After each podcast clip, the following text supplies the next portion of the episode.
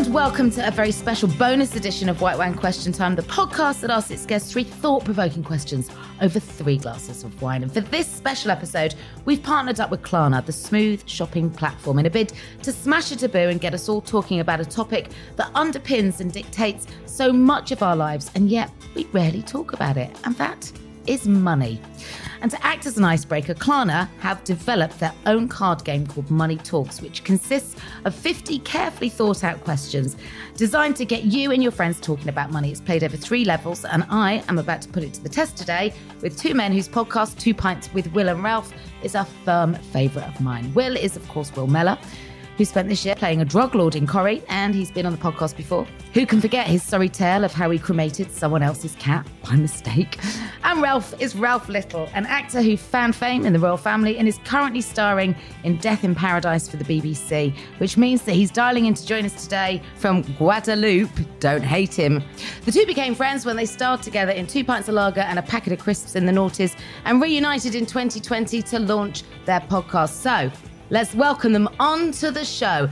It's Will Mellor from the north of England and Ralph Little from the Caribbean.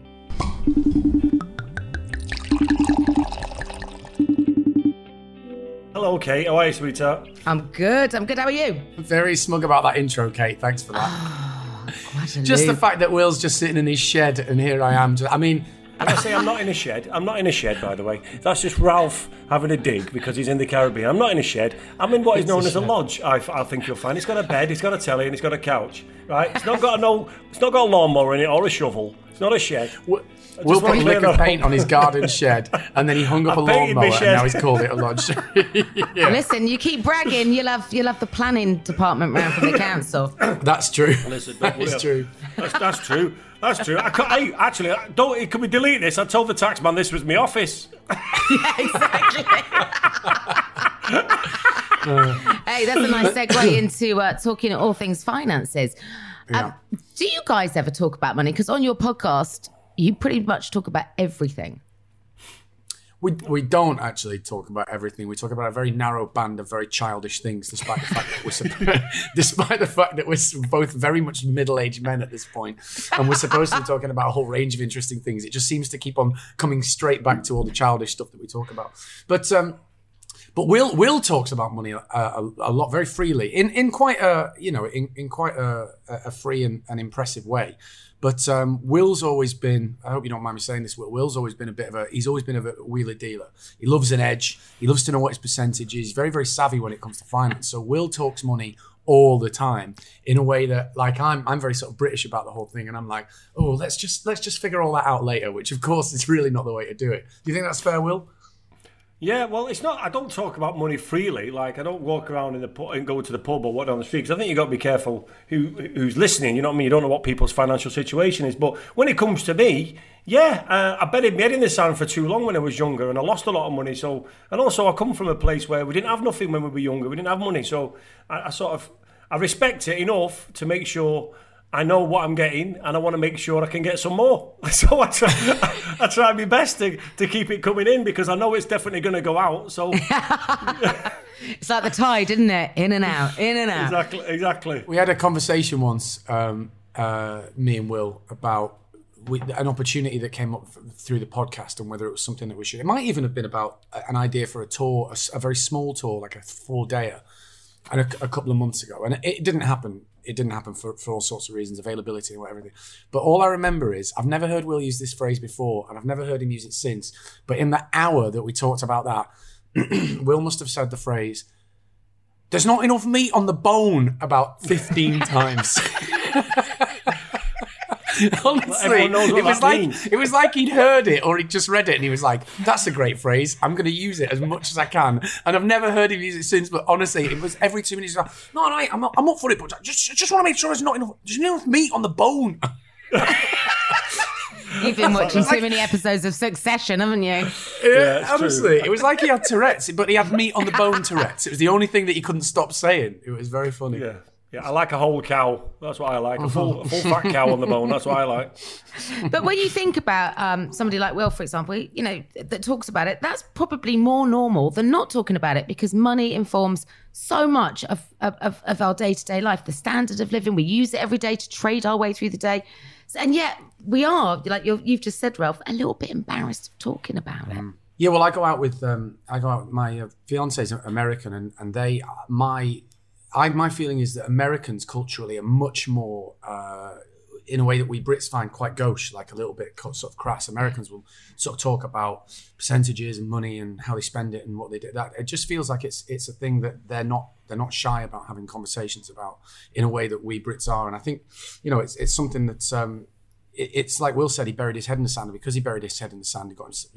I don't think you said you got yourself into trouble, but you found yourself like wishing that you'd sort of been far more um, open about it uh, uh, in earlier life. And I'm exactly the same. So, yeah, I think it's we should try and sort of more normalize this idea about talking about stuff like that openly with you know with our friends and trusted loved ones so to work out how to be more responsible with it the trouble is as soon as i hear like well here's the uh, you know something percent apr i'm like oh wait what um do you know can i afford it or not?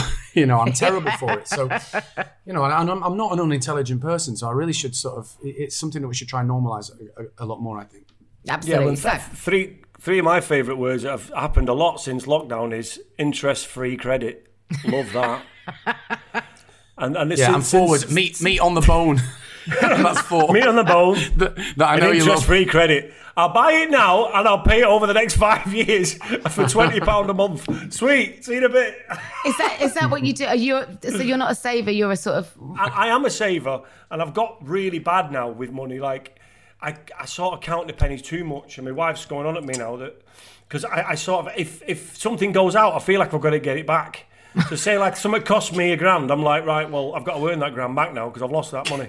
You know, it's like because I got I did Will, get caught. Will is tighter than two coats of paint. Honestly, No, he's you're not. unbelievable. I'm not He's tight. unbelievable. Every, everyone not thinks tight. like when we we're doing this live tour that we've got coming up, and I think people think, oh, maybe we'll have a drink with Will in the bar. And it's like, yeah, he ain't paying. Right? Listen, I'll get everybody a if you buy him one, Fuck, have as much as they want.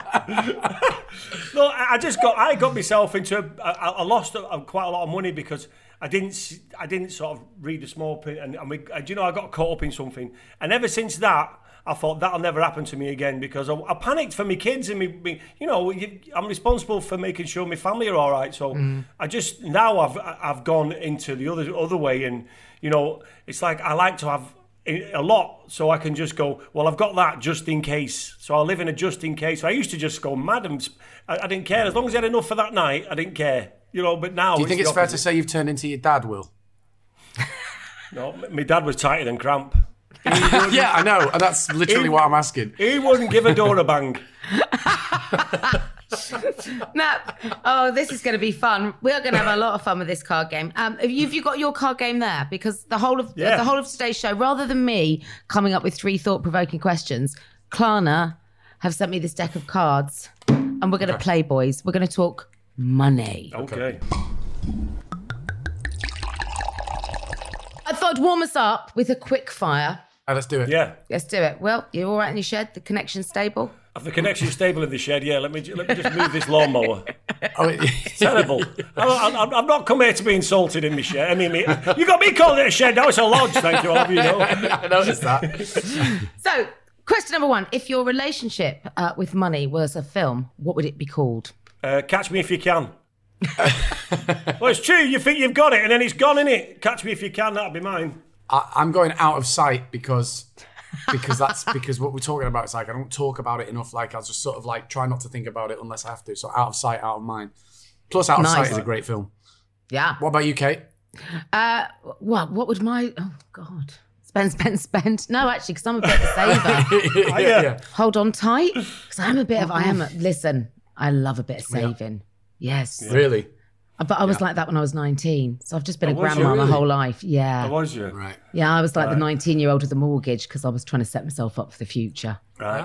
Now, Yeah. and now Yeah. look at you. I know. You're like? Are you, are you a bit like Scrooge McDuck? Do you remember the cartoon Scrooge No. McDuck? And he'd, he'd just go and sit on all his money and just swim around in it, and then wouldn't spend any. No, but do you know what? I have got a really bad. Um, I've got a thing about not owing money. So, like, I'm the person that overpays the mortgage. Because I just Oh, hate knowing that I'm in debt to somebody. I've certainly never overpaid my mortgage. I'll tell you that for a fact. Listen, you Ralph, not? you, you can't comment. No. You've got no kids. You don't count. Well, You- that's all your money spent on PlayStation games still. You, you know what I mean? That's true. Yeah. He's living his best teenage life. Right, your next question. What is your most recent purchase? uh, I, I Christmas decorations. Uh, I bought some lights. I, I do. I light up all the outside of my house. Uh, I do it every year. I love it. So I bought some light up penguins, and I bought some some some light up reindeer and a little baby reindeer to go with it. There you go. Did you buy it off Instagram? Do you remember the ones you bought off Instagram last year? That were the pumpkins that were that big. I bought. I bought. Don't ever buy anything on Instagram. I bought some pumpkins that were supposed to sing and and do all these different songs. They were supposed to be really big, and they turned up. It cost me a fortune. They turned up. They were about two inches. These The size of golf pumpkins. balls. They the size of golf balls. He thought balls. he was getting a massive balls. and, and they laughed at you. You took, pulled the tog out, He went. so it was like they did. It was like a double whammy. So you paid all this money and you have received these little tiny things like that. I threw, just threw them against the wall. I was fuming.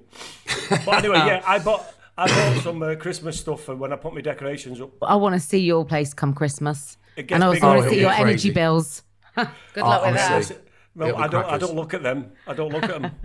It's direct debit. I just don't even pay attention. I, I put money into an account that the, that the direct debits go out of, and I don't see how much it's costing because it, it would drive. There would be no lights in the house. I would just take all the bulbs out if I saw it. So See, that's interesting. We have that, but that's a good point because we we are talking about money in the way we sort of handle it and think about it. But yeah, actually, that's sort of how I do it as well. Will it's like I put things into an account, and as long as as long as it's not a problem, I don't, I don't want to know because I know I'll just be like, oh, what are you doing? Why why have you spent that? So like, Yeah.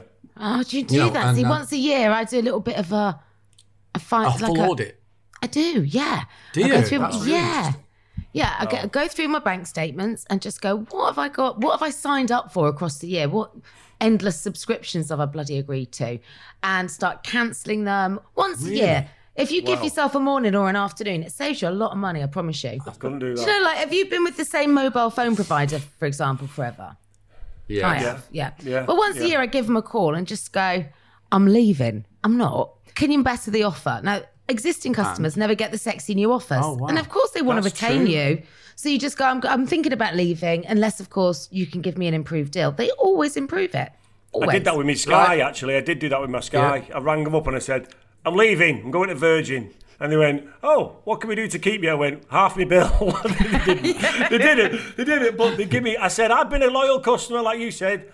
Uh, for all these years, it's called the VIPs because if you've been for, with them for over 20 years, or something, and I Yeah. said, These are getting all the best deals, and I've been with you for years. And they went, Okay, we can offer you this. And we did do that. And it, yeah, and so I agree, that's a good thing to do. Yeah. I, I was buying. We were in a, this new hotel, right, w- at work, and uh, I had a couple of beers, and people were arriving, and I was there first, and I was like, "It'll be really lovely to get get people drinks at the bar." And as people were coming in, like, "Do you want a drink? Do you want a drink? Do you want a drink?"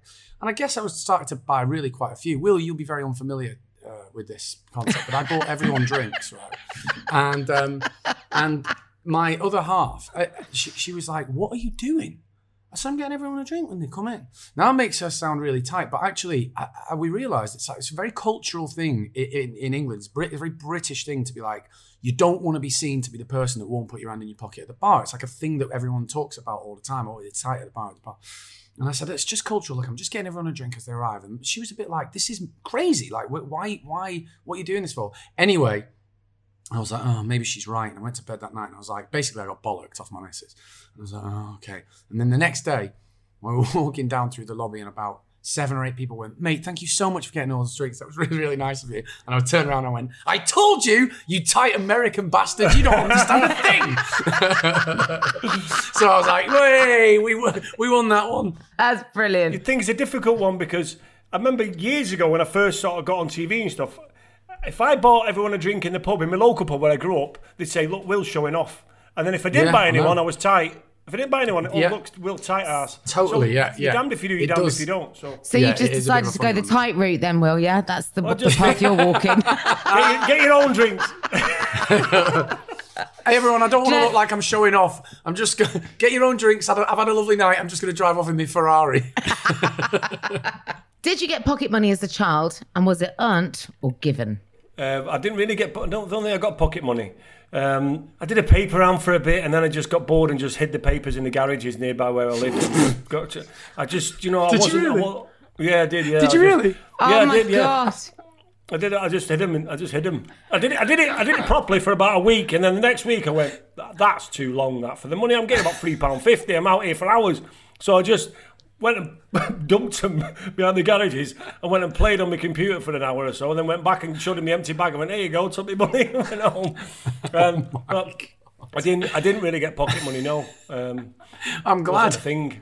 I didn't know- really care. I didn't really care about money when I was a kid. You know what I mean? We just played out. No, just played out. and To be fun. honest, to be honest, it's, I thought didn't know you think you were going to say that, Will, but I didn't get pocket money either. Um, no. and it's a similar thing. I think my parents were a bit like, "What are you going to spend it on?"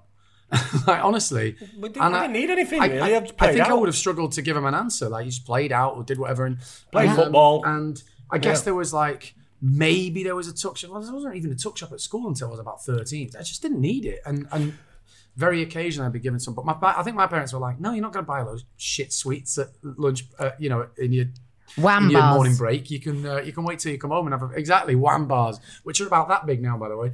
But Yeah. um, yeah, no, I didn't get pocket money. No, and and I've wondered, Will, what about your kids though? Will, do you give them pocket money?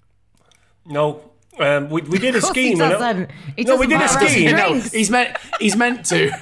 Listen, let's not get this thing about me not buying himself. drinks. That's his opinion of me. I do buy drinks. The thing is, my kids, we, we set up a chart and we said, right, if you if you get if you tick all these boxes by the end of the week, we give you some pocket money. And it was like, keep your room tidy, do this, help with this. You know, just a bit of responsibility. They didn't even manage one week. Not one week, and I was like, "Well, you're not getting anything then." No, the crap. It's absolute rubbish. my daughter's room is an absolute joke. It looks like it's a poltergeist in my daughter's room. I tidy it. I come out. I leave the room. I go back in, and it's like, do you know, like a poltergeist when all the chairs are on the on the on the table. It's like that. It's just something like someone just tipped all the clothes and threw them all around the room. Yeah. So, but they're quite. Listen, my, my kids are very, very, very lucky kids. They've got they've got everything they need. You don't. You know what I mean? They get stuff, so they're happy. Good. Um, I didn't. I didn't have um, an opportunity really to uh, have pocket money as a kid because I was working by the time I was twelve. I was like Alan's. I was like the daughter Alan Sugar should have had. I was. gr- Was I, you? I Really? was. I was washing cars. I was delivering Go those free newspapers. Um, I worked for my auntie Jill in a hairdressing salon, washing old ladies' hair and sweeping up, and I loved it. Really? And uh, Oh. yeah, and I used to do. I used to teach little toddlers dance classes um, in exchange for my own dance classes. So I used to like ballroom dancing. So yeah, I don't. Oh, but I would earn this money, and then do you remember? NatWest Bank used to give you these piggy banks, and the more you saved, you got a different pig. Yes, Yeah, I had them. remember, Yeah, Yeah, that yeah. I swear to God, that started me out as a lifelong saver. I just got Really? addicted Wow. to getting more pigs. Right. Yeah. Sure. Good idea. No, do you know they're worth a few quid them now if you've got the full set? I reckon I've, I reckon my mum's got them in the loft somewhere. But it it became a real thing. I, it felt like I got a real sense of achievement from it. And then one of my jobs, well, eventually, it was on our local paper uh, when I was much older, and I used to pay the paper round boys. And people used to phone in and report little shits like you that never bloody delivered them. They'd always be dumped around the back of some skip with a load of porn mags. Yes, I took out I took out page three for myself and dumped the rest. It was quite. it was good times. Ah. I think, do you know what's funny? They put me in charge of the. tu- You know, you mentioned tuck shop. They put me and my mate in charge of the tuck shop at school. Big mistake. Absolute Yeah. huge mistake. Why would they do I, that? I just pocketed so much money from that. And I just You nicked and it. I- any friends came up, I'd just take their money and give it them back and give them chocolate bars. And anyone we didn't like, we doubled the price. We just pocketed the money. It was great fun. Unbelievable. Okay, our next question. If money were no object, what would you buy? I would have said a helicopter, but I've uh, changed my mind recently because I'm terrified about climate change. So, um, a sailboat, A sailboat. yacht. I buy an house, buy the house next door and put a bridge in it to my house, so my wife can live in that one and I'll live in this one. I think it. I think that. I, well, no, hey, no, I think it'd do well for us. I, th- I think it'd do well. It'd freshen our relationship back up. You know, I'm joking, obviously. Wow. Uh, but- wow. Yeah, I mean, hope- you might need to buy that house after she hears this, by the way. Yeah, because you might be looking for a new address. Wow. I tell, no, I tell you what, I, I do love watches. I collect watches, so I get myself a really nice watch. I love watches, um, and I've, and I, do you know what? Since I've had kids, I've, I've, I've not bought myself one, and, and I, I, I love uh, Rolex watches and stuff. So I've, I've always wanted to get myself my favourite one, but they're so Which expensive, is and what? also what is your favorite Rolex? well, there's a few that I like, but there's um, the Daytona I like, I like the classic ones, I like the Hulk, I like the Pepsi. There's loads of them, but I'd like to have a watch box and everyone have all my favourite watches in. But but it's just a collecting thing. So, but they're so expensive, and also I can't justify buying myself a watch when I've got kids. So um, Well, maybe And also, who looks at a watch? Just look at your phone. no. yeah. Whoa, whoa, whoa. Okay, whoa. Not to a watch collector. No, it's about the mechanism. It's, it's about it's about the classicness of it. Oh, It's okay. There's a got- sexiness to it, yeah. I got this one for my 40th, and it's and I wear it every day. I absolutely love it. Okay, well, if it gives you pleasure, that's great. If for me, Yeah. if I had, if money was no object, I would call a travel agent and ask them to book me around the world ticket with my son to go on the most incredible adventures, and not necessarily staying in really like you know balling places, but just going. I did so many things when I was younger that I'd love to take him back to do, like trekking with the gorillas in Uganda, the Inca Trail up to Machu Picchu, stuff like that. So if I if money was no object, you wouldn't see me for dust. I'll be off. I was in South Africa with uh, with Will, Kate, and uh, you're talking about the gorilla trail and everything. And so I wouldn't necessarily want to stay in boring places. We stayed in this unbelievable safari lodge. Will couldn't sleep the entire night because there was a small bat in the top of his room. There was a bat in my room. Honestly. He's such a Get he's over such a yourself. little tiny. Sorry. I'm so- get over myself. well. You try and close your eyes when there's a bat flying around your napper. No.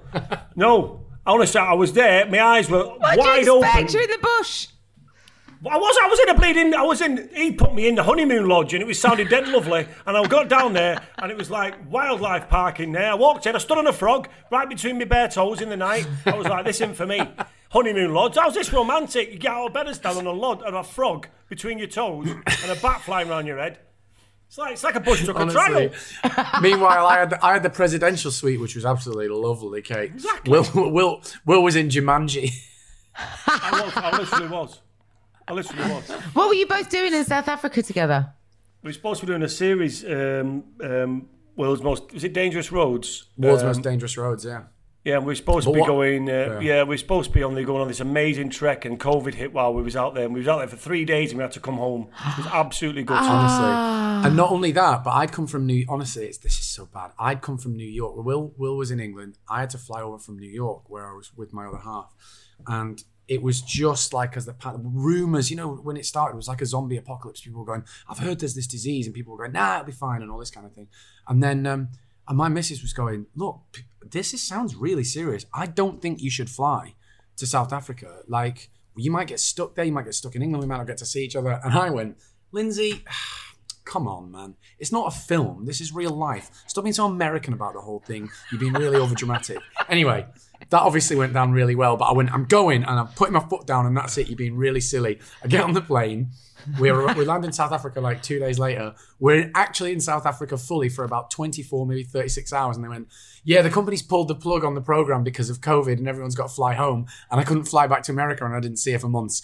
She was ah, not Livid. Livid. livid. And and let's be fair, reasonably so. Yeah, yeah. Were the words "I told you so" uttered? The- There, there, there were several words uttered. There was "I told you so," but uh, as there should have been, there was "I'm very, very sorry" was uttered many, many times. I'm sure there's about three or four dickheads thrown in as well from her. Oh, there was, there was definitely the occasional dickhead. Yeah, definitely. Can, can we just go back to the question now? Now, what you've said about um, what you'd spend if you had, you know, unlimited amount of money.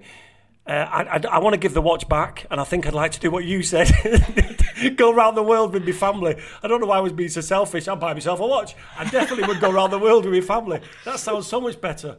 So I'll, be, It's a- I'll give the watch back. and I'll go around the world with my family. That'd be much better. Okay. It's interesting, isn't it? Because these answers tell you a lot about what is important um, to a person. And obviously, you're just a completely selfish twat. Yeah, yeah. Will's like, yeah. Will wants to buy a watch. I'm gonna, I'm gonna now make Will sound even worse, right? Because if we're saying money's no object, if we're saying money's no object, well, let's talk about this is a very, this is a very woke answer, but I'm gonna, I'm gonna go for it mostly just to make Will sound like a dick. Um, if you, Jeff, Jeff all to charity Bezos. Je- Jeff, Be- well, no, but Jeff Bezos or Elon Musk, they they keep trading places for being the richest man in the world. The richest man that has ever lived. In fact, they're not just the richest man in the world, the richest man that ever lived. No one's had that much wealth, and they said because of the amount of money that keeps rolling in every day, not even the amount that they've already got. Jeff Bezos, for example, the, the, the figures are something like this. I'm not saying that this is exactly accurate, but it's something like from the start of the pandemic to the end of the pandemic, Oh, well, we're not necessarily out of it, but from the start of the pandemic to now, Jeff Bezos could have given every single teenager in America twenty-one thousand pounds dollars. Sorry, twenty-one thousand dollars, and still ended up today with more money than he had at the start of the pandemic. Wow. Wow. And when you look at it like that, you go, well, if money was no object, if I was truly that wealthy, I'd make sure the world was in a better fucking place. That's what I like. Totally. Hang on. Now you're trying to make me look Will, bad Will, there. Will, that watch sounds lovely. dickhead. Right? Okay then. I tell you what I'll do. I buy myself a watch. I buy myself a watch. I buy an house next door for the wife. I go around the world to make her happy, and then I plant some trees. How's that make me feel better? Is that better? Not massively. Rebuild the Amazon. Very much, it feels it feels like an afterthought at this point. yeah. It is very telling, though, isn't it? What what people's responses are, and you really need to work on yourself, Will Mellor. yeah.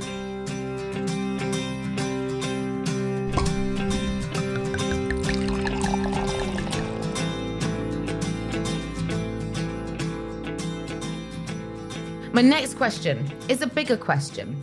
Tell me about a purchase that changed your life. Um, probably when I bought my first car, um, I'll never forget it. The moment buying that car, I'd saved up six hundred and fifty pound. Um, I bought DJ equipment and DJ'd. I'd, made some money doing. I was acting when I was twelve, and I bought. I thought I'll buy myself something that can make me money, but I can't do a normal job. I can't. I can't. I just anything to avoid doing manual labour or long term work. I did a bit here and there, but didn't like it. So saved up money, and I've I bought myself a car and changed everything. It's given me freedom. I absolutely loved it. I wish I still had it. It's still my favourite car now. And it was a Ford Fiesta 1.1 XR2 lookalike. What's the looker like? Well, it wasn't the real one. It had all the kit on it, but it was just a 1.1 exhaust. Whereas the the Fiesta, it was just a normal Fiesta with a kit on it because I couldn't afford the insurance for the proper one. And also, it looked it had, a, it had an exhaust on it that used to set off alarms as you're going up the street because it was so loud. And then big bore exhausts. I absolutely loved it, and I bought it with my own money. It was my pride and joy. I had loads of speakers in it. You could hear me coming from miles. I was a proper Gary boy. Loved it. Absolutely loved it. And did you pay for it yourself? Yeah, bought it myself. I saved up the money um, uh, to buy it. My dad said, when we get there to this car, pretend you don't like it, we'll get money off. And I went, all right. And I got there and I went, Dad, I- Dad, I, lo-. I went, Dad, I love it. He went, shut your face. You mean you love it? I went, I love it. I love it. I want it. I want it. I want it. And I, we had to pay full whack. And my dad said, I told you, didn't I? But no, I ah. absolutely. I'm surprised you didn't have to pay more. I'm surprised the, the seller wasn't like, actually, we have had quite a lot of interest in this, so you're going to have to make a competitive offer. Yeah, my, my, my car. I was I was 17. It was my first car, and I absolutely. I looked the other day to see if it was still around because I'd have bought it back. Just so I just loved it. Mm. Go on, Ralph. What's yours? I've, I've, well, I've got to say, I, I sort of feel I'm gonna have to. I feel a bit unoriginal, but once you said that, you know, I mean, obviously, like buying my house. I bought my house in 2005 in Shepherd's Bush, and I sort of bought it when I first came to London. I. Uh, I, I just arrived. I just spent most of my time just sort of arbitrarily just ended up in Shepherd's Bush because I was working at the BBC a lot, and that's sort of where it was. And so that's always been where I live, and I've never really left. I've always been around that area. And I bought in 2005 in Shepherd's Bush, and uh, it sounds now like uh, I'm like this investment property genius. People are like, wow, how did you get that for that? But I kind of thought I was overpaying at the time. But I just wanted to buy a house. And um, and then to- about a year after I bought it, the Westfield was built, and then Shepherd's Bush Green was redone, and then like the the new tube line came in and everything, and everyone was like, "You're an absolute genius." I'm like, "Yes, I really am very clever." They totally looked out with that. Um, but that's not that's not that's a very that was a smart purchase, and obviously a house ma- really matters. But in terms of like emotion, what changed your life? I got to say, I think I agree with Will. Like that first car, that first absolute crap car that I had, allowed me to go out and be a, a a grown up person in the world rather than having to Exactly. rely on.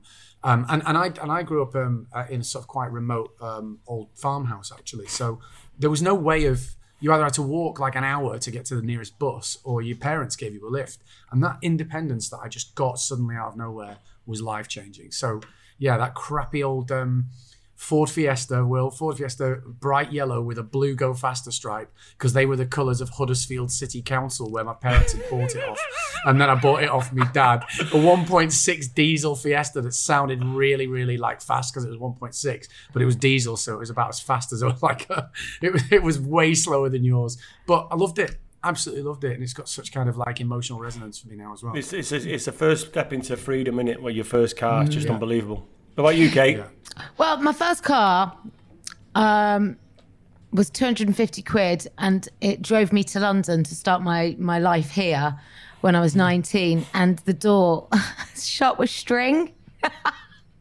It's shut with string. Wow. It's shut with On the motorway to London, I kept yeah. just thinking, please God. And it bloody broke down in Trafalgar Square just as I got here to start my new life. I literally, it was like the scene from some some sort of terrible sitcom where I'm starting this new life in London and my car conks out in Trafalgar Square when you could drive around Trafalgar Square. Wow. Um, so that so I don't think the car was my best purchase because it really didn't live for very long, but it got me to where I needed to be. Um, Yeah. I'm going to say my first my first property was a really significant purchase, not because of what it went on to be worth, but because what it meant at the time. So I was it was a flat that I was renting, and I'd moved to London. I'd, I'd studied to become a, a writer. I got my first job and I was living with my boyfriend, and I'd met this boyfriend, you know, very very much in love. Many years before, we'd had a long distance relationship. He was from London, but it hadn't worked out, and I just couldn't. Um, I couldn't afford to stay in the flat on my own. I just didn't have that level of income. So I went to the landlord of the flat and I just said, "Look, I've looked at what this property's worth. Um, would I be able to buy it from you?" And because then I can stay and I can afford the mortgage repayments. It, that back then, it was cheaper to to buy a house than it was to rent it. so he was like, "You can, but you need this much for a deposit." And I was like, "Shit, that's not going to work." So really, at this point, I'm thinking, I'm gonna, I'm gonna, you know, I might not be able to stay in London. I might not be able to carry on with my career. Um, oh God, what am I going to do? Then Lady Luck struck. I was burgled. So you got insurance? Got the insurance, not just any old insurance, Ralph. One of the few jobs that I'd done at that point, because it was really early on into my career. I was just about to become the editor of Smash Hits. So I was like 21, 20. And I'd gone to the recording of a War Child album and covered it for War Child, the charity. And as a mm-hmm. thank you, they'd given me what turned out to be a very rare copy of the recordings. And it was worth the same amount that I needed for the deposit on the flat.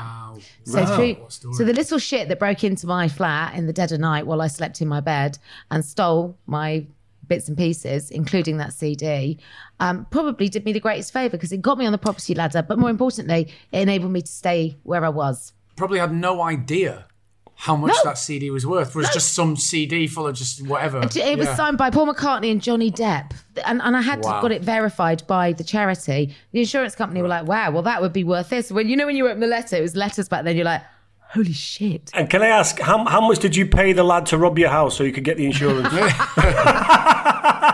Behave, Will. Well, everyone listening to this has already assumed it was you anyway. Yes. You love an angle. yeah, I should I should have gone I should have gone like that now, and I still have the CD here. yeah, exactly. hey, uh, Kate, when you were editing Smash Hits, um, did you like do any features on um, Will during his pop career? No, I think it was. I was there in '96. You were probably still at school then, weren't you, Will? No. No, Will would have been. I was 20 then. 20. I was You were 16. 20? Yeah, I was 16. Yeah, so I, my career was on. Well, I'm going to do my music for ten minutes. It was I was about 22, 21, 22. Nah, Oh, I see. yeah, I'd, it's a I, I shame. was. I'd have been gone by then. I was on the telly by then. I was on the Smash Hits Roadshow and the Mizz Magazine Roadshow with Peter Andre. I was smashing it. It's been downhill ever since, mate. Downhill ever Yeah, since. that was a peak. That was a peak. That, when I need you. I forgot you did a record. It was Simon Cowell, your A&R man. No, it, it, I Simon Simon uh, got me into his office and wanted to sign me, and then I, I ended up signing. I didn't do the deal with Pete Bleeding Waterman, um, and uh, Pete Waterman signed me, and it was um, yeah, it was wasn't it wasn't the best experience. But do you know what? It, I had great time doing it. I did top of the pops, lived the dream for five minutes, and you know realised it wasn't what it was all made out to be. Because I thought I'm going to be this huge star and all that stuff, and I wanted to write my own music, and it was like you're going to sing this cover song, and then I'm going to give you another cover song to sing, and I was like, hang on. What about my What song? was the second one? Re- remind me what the second one was. It wasn't. It was actually an original song, but I didn't write it. Um, it was called "No Matter What I Do." Uh, you, Okay. it's, f- I I wrote the B side on both of them, and the good thing about that is talking about money is in them days. I don't know if it's still the same now, but if you were at the B side, remember you had an A and B side on You the get tape publishing. steps. No, you got fifty percent of the royalties. Hmm? So I was like, sweet. So even though I'm- it's on the B side, I still made some dough out of it. So the B side could have just been like a triangle. Ding. That's all the B no, there, were side two, there were songs that I I wrote. So yeah, yeah. Anyway, yeah. Why don't you incorporate Well- them into your tour? Why don't you get I was them to about to say, I think? I've just had some thoughts for the tour. Will sings his B sides. oh No, my you god. wouldn't. No, you wouldn't. Oh, I didn't write Oh. Mustang Sally, but it'll be getting a song. A side Mustang Sally, and then we'll have to listen to sit through Will's B sides. That'd be fine though, because I'll, I can I'll, go have a I'll wheel a keyboard backstage. out. I'll wheel a keyboard out and go. Ralph's going to take a twenty-minute break while I play you some of my songs. Oh, well, I play you my greatest hit. Bore everyone to death. yeah, exactly.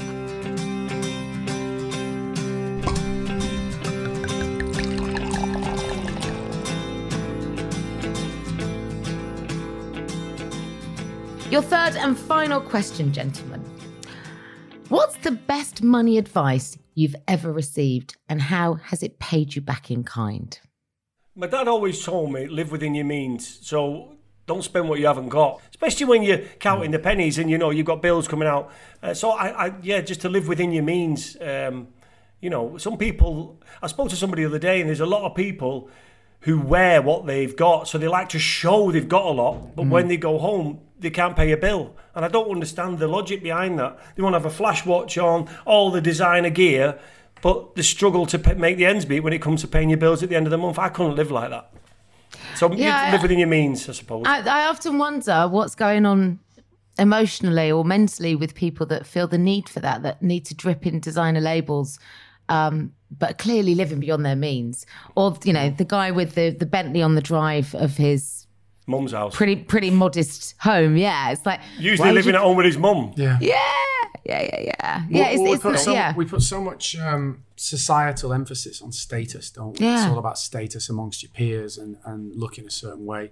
Especially Instagram culture it's- now. It's it- all about that. It's all about that. It's Well, all about exactly. fake reality. yeah, it is. Yeah, and status and trying to be perceived to be, uh, you know, doing it. Even, even they say that, you know, when you get to like levels of wealth and like these these sort of billionaires, it's just become so stupid because it's not about. You know, Will, you talked about Rolexes before, but actually Rolexes can often be quite modestly priced. They can be like ten grand, which is a ridiculous amount of money for a watch. But there's loads of watches out there. You see all the footballers with the diamond watches and stuff, sixty grand, hundred grand, one hundred and thirty mm, grand, it's four hundred. Like, and once you start, nobody nobody needs any of that. Nobody needs a watch that's nobody needs a watch that's ten grand. But what what I, I, I read an article that was saying it's all about status within your peer group. So if you're a multi-millionaire businessman who's friends with other multi-millionaire businessman, you're trying to achieve status within your peer group.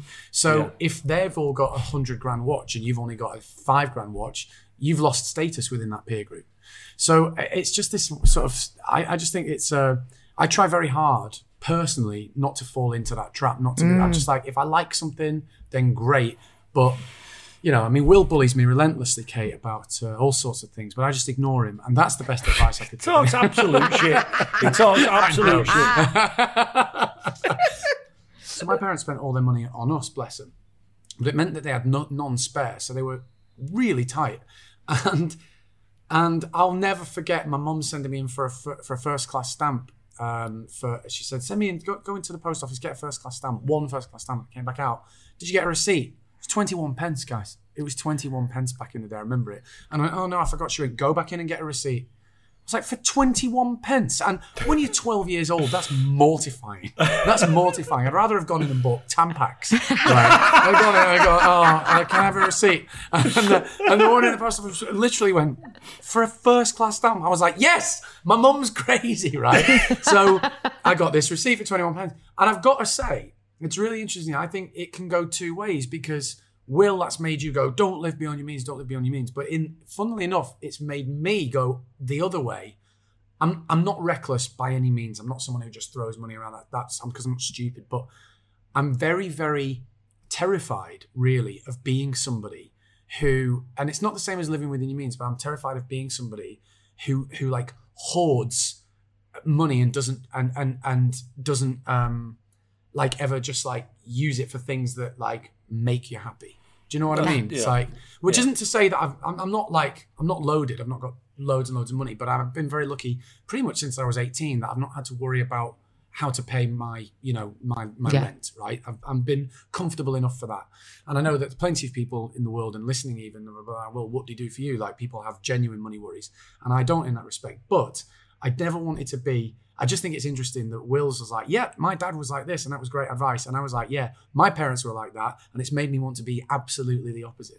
Yeah. But it, but it doesn't mean don't spend your money. It just means if you can afford it, no problem. But don't spend what you can't. Yeah. aff- Don't buy stuff. And you well, qu- question: Do you need it? If you can't Well, really afford it, you know I what actually mean? think, funnily enough, we, we've both landed on a sort of a healthy middle ground as well. Yeah. Because you know, you say the, the old dadages, you can't take it with you, and everything, and also like no one wants to be on their deathbed and go, I don't really have a lot of memories because, but I don't really have a lot of 100%. memories, but I got a load of I got a load of money in a bank. hundred percent. My mum once said, to, I was the I did voiceovers. I was the voice of Asda for five years. Right? That's a nice one, saving Ralph. you money every day, right? And I was the voice of Asda for five years. It was great because for the first time in years, it was like, you know, even two pints will we'd only do a few weeks of the year, and you'd know you'd have it next year, but still, it was like what what in between. Anyway, Asda for five years, it was like it was pretty regular. It was coming and it was great. And my mum said to me, and I, I for the first couple of years I did it, I didn't get any particularly big TV jobs, right? And my mum goes, like in real pearl cut, when she goes out of nowhere, we're just watching TV. She goes, just think, if you hadn't have got Asda and Asda hadn't come along, you wouldn't have as much money now, would you? I felt like going, but it did.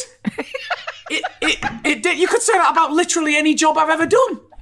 If so and so didn't come along, you wouldn't have earned that money. It's like, yes, that's how jobs work, mum.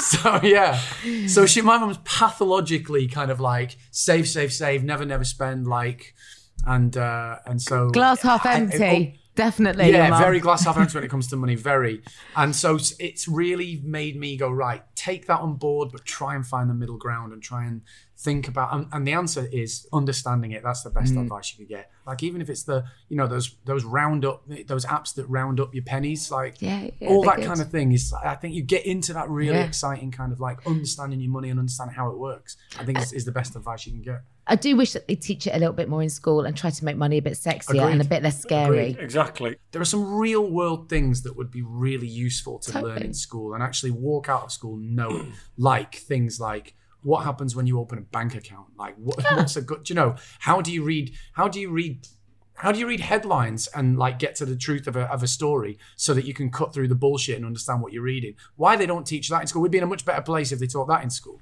Totally. I mean, if you're going to go to uni now, you're going to take a student loan. From the moment you do that, you are already financially responsible for yourself. In as with much no as you. education or preparation so does any? Yeah, exactly. So does anybody sit you down and go, "This is what a student loan is. This is how other loans work." It's, it's all that stuff. Do you know what though? What's interesting is we've talked about so much by just throwing the questions into the mix, and we have talked about money. But actually, what I've taken away from it is it's not about how you earn it and how you keep hold of it. It's about what it gives you by way of opportunities, experience. Unless you're Will and he just wants, you know, watches. Excuse and- me. Yeah, no, exactly. no, Yeah, exactly. no. I take Yeah, my yeah. wife out. I take my kids out. We go on adventures. We go on holidays. I'm with you, Kate. Life is an empty book. You've got to fill in the pages with memories. You've got to do it, and it costs money. But I just want to make sure that I've got money. So when my kids have moved out, I can enjoy my life and not have to worry about things. So I have to, I, am a bit more careful than I used to be, and I've learnt the lesson because I lost money. And you sometimes you don't know what you got until it's gone. And then I realised, hang on, I need to start concentrating on what I'm spending on here, and do I need things, and taking care of my finances. So yeah, the watch thing was something because I love watches. I'm a uh, but- collector. But would you say that life taught you You're a very a very good lesson when you lost that money? Did it did it give you pause for thought and change your mind about how you approached money? It was just it panicked me because I've because I realised that obviously I'm I'm the breadwinner in the house and I want to uh, you know and I take the responsibility for that and I, I I I like that but it wasn't my fault really I invested in something and it, um, the government changed their minds on it and and then I had to pay it all back plus more and, and it was stupid money, as you probably know what I'm talking about. The film scheme, the thing I got, I got sucked into that.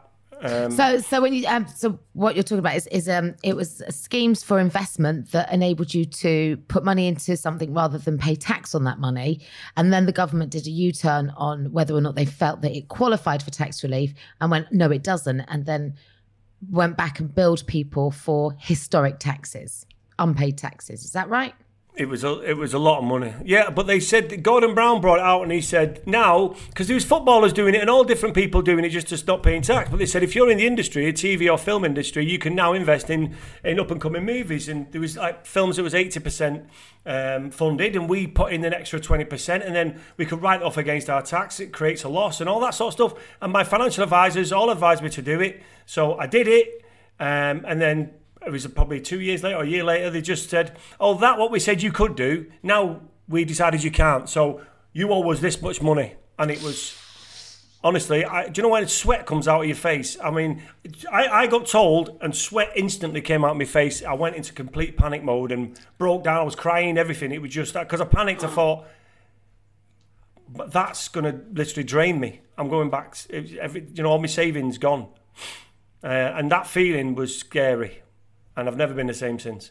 Now I count everything, and I, and I and I make sure. Well, the thing is, I couldn't sue anybody because it wasn't wrongful advice. I couldn't go to the, the account me my financial advisor and say you advised me because they said, well, they told us we, you were allowed to do that. We didn't know they were going to do a U-turn. You're not going to go against the government. You're not going to win. So it was a horrible moment, but it's behind me. Um, it has made me a bit tighter with money, I must admit. Wow, I'm not surprised. And I've gone, Ralph. You're dying to put the punchline in tighter. That's what I was about to say. It's like and because I lost all that money. na- that- yeah, because I lost all that money. Now I never buy more than one beer at the bar. Well, you're not getting one on the tour, I'll tell you that. You're not yeah, getting no shit. I was never getting one. I was never getting one. Um, for, for two people that don't talk about money together, how have you found it? I know, Will, you're very open to money chat normally, but how's this been for you? I really enjoyed it actually, and and I, I would go so far as to say, saying certain things out loud has made me have certain kind of realizations about myself. What's it like? I mean, you know, I'm, I'll definitely spend the rest of my day off now, just just checking a few accounts, you know, making sure that. They, but I, I, I don't think it's. um I think it's self awareness is, is a really important thing when it comes to money. I think it's what it stops you, like Will said, from kind of you getting into trouble, or it helps you to get yourself out of trouble, or Yeah. kind of understanding it. So actually, I found it actually really quite, uh, really quite interesting and a lot of fun. Yeah, it's been great, isn't it? It's always fun. Yeah. It's always fun to have a good chat. And I think, you know, if you can talk openly and have a bit of fun with it without being too serious, because I think that's the way you get messages across. It's got to be interesting. That's what I always think about teachers at school. Kids aren't going to learn if your lessons are boring. So you've got to have a, you can be uplifting and have a chat and go through all sorts like we have done, but, you know, we are still talking about money. So we can do it. Yeah. Yeah. And I think it's really healthy. And you're right. Today, you're going to go away and have a little think about it. Like, you know, you'll go and put a little bit of time maybe into your finances. Can you imagine if we'd put as much time in, into our financial selves as we do, for example, our physical selves by going to the gym and working out? If you just tweaked a bit of that time and took it Yeah. to look at your finances, you'd probably be not in any sort of better shape. Just maybe you'd feel better about where you're at and just a bit more Yeah, yeah, yeah. knowledgeable, relaxed. It's a wrong analogy for Will though, because he's let himself go in the last uh, Have in the last couple of. But I know what he's saying. You've not been in the gym, Will. Look at him; he's not even arguing. I'm, I'm far too vain to let myself go, Ralph, and you know that. How often are you in the gym, Will? Point. I, I've, I, pardon? How often are you in the gym? I don't. I do it at home. I don't really go to the gym that often. Yeah. I hate. I hate going to the gym. I've, I've just got bits and bobs in the home. I just do bit, do whatever. You know what I mean? It's one of them. It bores you the same as anybody else, but you know, just tick over, eat decent, tick over, and I think, and I feel like I have to earn a beer now. You know what I mean? I do a bit of a workout, then I can have a beer. So everyone's a winner. when when I started going to the gym a couple of years back, uh, a couple of things happened. One, obviously, there was the mental well being aspect of it. Two, it was really nice to kind of feel physically in shape and like because I was always really really like thin. And um, and three, the best bit about it was. Will was gutted because he could no longer call me scrawny anymore. he devoed. that was his whole thing. You'll always be scrawny to me, Ralph. You'll always. To, you'll I know I will to you. You always, because I'm a big sausage, like you used to always call me. You used to call me a big sausage. That's all you used to call me, a big sausage. He does. He is like when you, see two pints and he's got his top off. Everyone's like, "Oh, Will's got. Oh, look at Will with his top off." And I was like, "What about Will with his top off? He looks like a Richmond sausage that's just been like at the ends of it pinched and it's Cheers, like that." What have we got? We're supposed to be talking about money. Brilliant. So when you two get together over Christmas, this will be the first time you've seen each other in well over a year. Yeah, uh, In two years, Years, eighteen two months, maybe even yeah, longer. 18 two months, years. yeah. Hey, Ralph, you'll be able to come out to my house and see me Christmas decorations. You'll love it. Oh, do you know what? Let's just meet in. Let's meet in town. Okay. That sounds. Nah, all right. Yeah, all right. All right, mate. Guys, thank you so much for dialing in Oh, for this. thanks. It's been it's been a lot of fun, and Yeah. um, thank you for for being so open and so honest. Thanks for having us on, Kate. Appreciate it, love. Thank you, Kate. Oh, thank you. What a treat it's been partnering up with Klarna and opening a conversation about personal finance. The Klarna app gives you everything you need to feel confident and in control of your finances. So make sure you download the Klarna app today for a smarter way to shop and pay. You can go to klarnamoneytalks.com to register for a chance to get your own free copy of the game we've played. And remember, please shop responsibly. 18 plus UK residents only. Credit subject to status. T's and C's apply. See klarna.com for details. And thank you for listening. I'll see you next time.